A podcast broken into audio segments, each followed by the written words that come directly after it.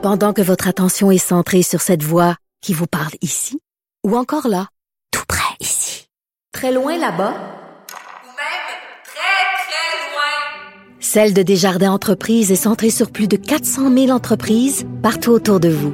Depuis plus de 120 ans, nos équipes dédiées accompagnent les entrepreneurs d'ici à chaque étape pour qu'ils puissent rester centrés sur ce qui compte, la croissance de leur entreprise. Parce qu'en immobilier, pour être à son affaire, suivez les conseils de nos experts. Via Capital, les courtiers immobiliers qu'on aime référer. Bonne écoute. Du Trisac. Il déconstruit la nouvelle pour que vous puissiez la construire à votre manière. Avec nous, euh, Yves-François Blanchet, qui est chef du Bloc québécois. Monsieur Blanchet, bonjour. Bien le bonjour. Alors, vous avez euh, déposé un projet de loi euh, ce matin euh, à propos des discours haineux. Que, ça ressemble à quoi? Pourquoi ce, ce projet de loi? Oh, ça fait longtemps que c'est dans l'air qu'il existe dans le code criminel une exception lorsque le, le propos haineux, l'incitation à la violence est faite sous couvert de religion, euh, que ce, la loi ne s'appliquerait pas. Et évidemment, dire à quelqu'un pour tous les autres cas, c'est criminel, mais pour toi, ça ne l'est pas. C'est pratiquement une invitation à le faire.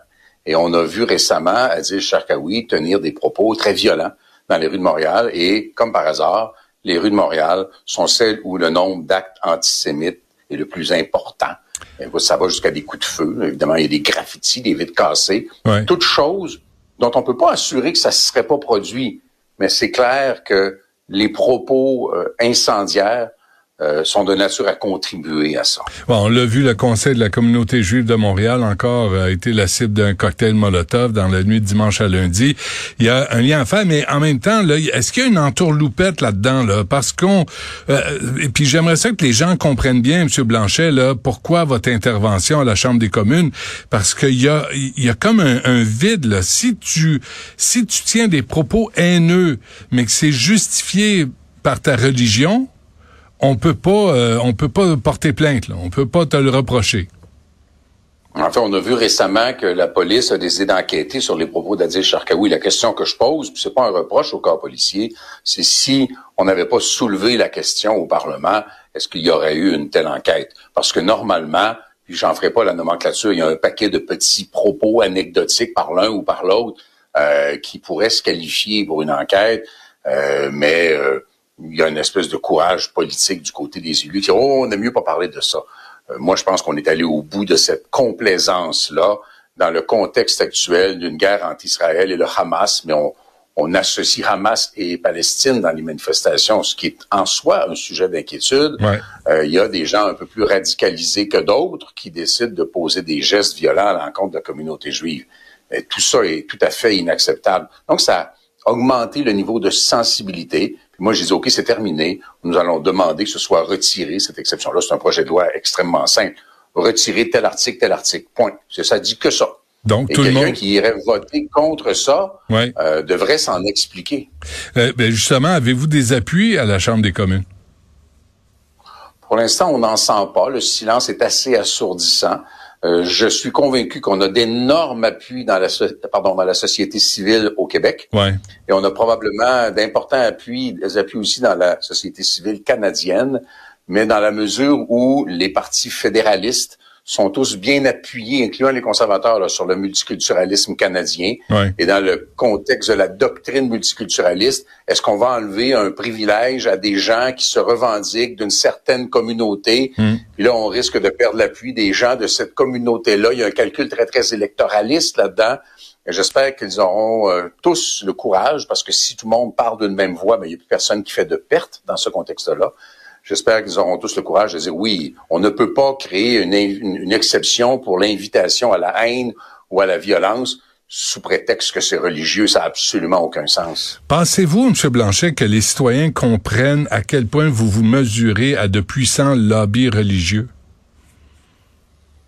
Je pense que le débat pourrait faire en sorte que les gens le comprennent. Mais au Québec, cet enjeu-là s'exprime pas de la même manière. Le Bloc québécois ne sera pas battu électoralement par la contribution d'un quelconque lobby religieux. Ça arrivera pas. les gens au Québec sont en faveur de la laïcité des institutions de l'État, d'un rôle euh, du religieux qui est astreint ou qui est restreint à la sphère privée de la vie de chacun. Euh, oui, public dans le sens où, euh, bien sûr, les lieux de culte sont en rue, là, mais ça n'intervient pas dans les affaires de l'État. C'est pas la même philosophie au Canada. Euh, chaque séance du Parlement commence par une prière au bon Dieu, lui demandant de protéger ce bon vieux Charles. On n'est pas dans le même univers idéologique, mais il y a un large consensus au Québec.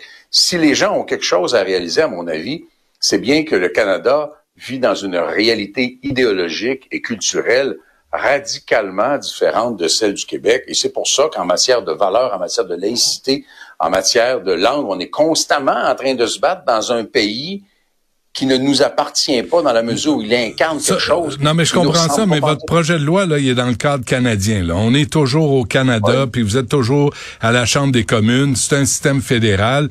Et là, vous avez des partis en face de vous, autour de vous, euh, qui sont euh, qui sont poussés par des lobbies religieux, qui sont visités. Les chefs n'hésitent pas à se déguiser là, pour aller voir un groupe religieux puis un autre. C'est pas des gens qui vont vous appuyer dans votre démarche, ça? Je ne je ne suis pas certain de ça.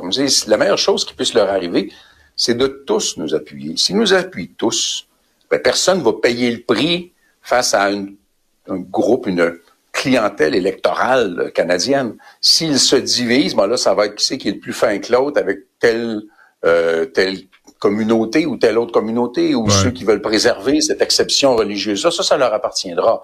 Euh, moi, je pense que tout le monde devrait se comporter avec le sens de l'État, c'est-à-dire d'ajouter un désincitatif au propos haineux ou de ne pas maintenir un incitatif au propos haineux. Ouais. Est-ce qu'il y a des tractations? Euh, je, vous ai demandé s'il y avait des appuis, mais est-ce qu'il y a des il y a du monde qui se parle dans les couloirs? Est-ce que les gens se rencontrent puis euh, euh, prennent la mesure de ce qui se passe?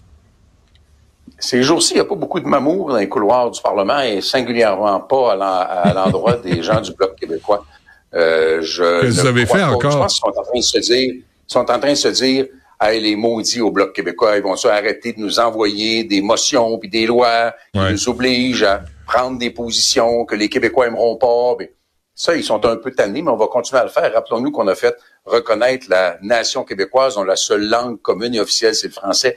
Ça, ça a écœuré pas mal de monde au Canada, mais ils n'ont pas eu le choix parce que la façon dont on l'a amené, compte tenu du poids qu'on a dans le Parlement, ben ils ont été pognés pour voter. Ouais, mais on a on a appris que depuis 2015, ils ont mis 2 milliards pour euh, faire la promotion de l'anglais au, euh, au Québec. Oui, mais il faut pas que ça disparaisse l'anglais, c'est tellement menacé. Moi je moi je suis très inquiet pour l'anglais à Montréal. J'espère. Vous savez, ouais, ouais. per capita, ils ont plus d'universités, ils ont plus d'écoles, ils ont plus de médias, ils ont plus d'hôpitaux, ils ont plus de tout que les francophones per capita. mais, mais... c'est pas assez, c'est pas assez. Il faudrait qu'ils soient plus nombreux par rapport à nous autres encore. Ça, c'est bon. Cette sensibilité-là, M. Blanchet, c'est bon pour vous, ça. Ça, ça, ça vous humanise aux yeux des euh, journalistes et des éditorialistes du Montreal Gazette.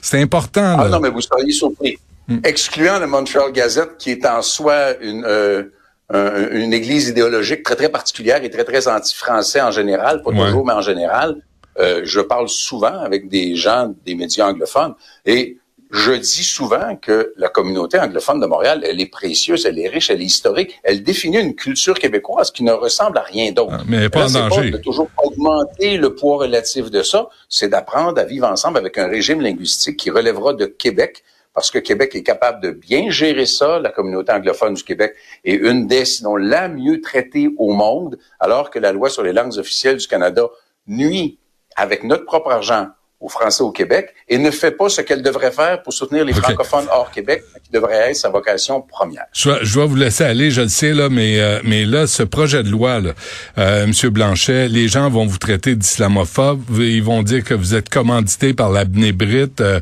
que vous êtes le jouet du lobby juif. Vous savez ce qui vous attend là? Oui, mais on est habitué. Ça fait des années, à chaque fois que le Bloc québécois dit quelque chose de modéré, posé, raisonnable, pour un vivre ensemble harmonieux, il y a toujours mmh. quelqu'un qui va agiter les mots islamophobe, raciste et toutes sortes de patentes du genre. On a appris à ne pas s'arrêter à ça. Les Québécois ont appris à ne pas s'arrêter à ça.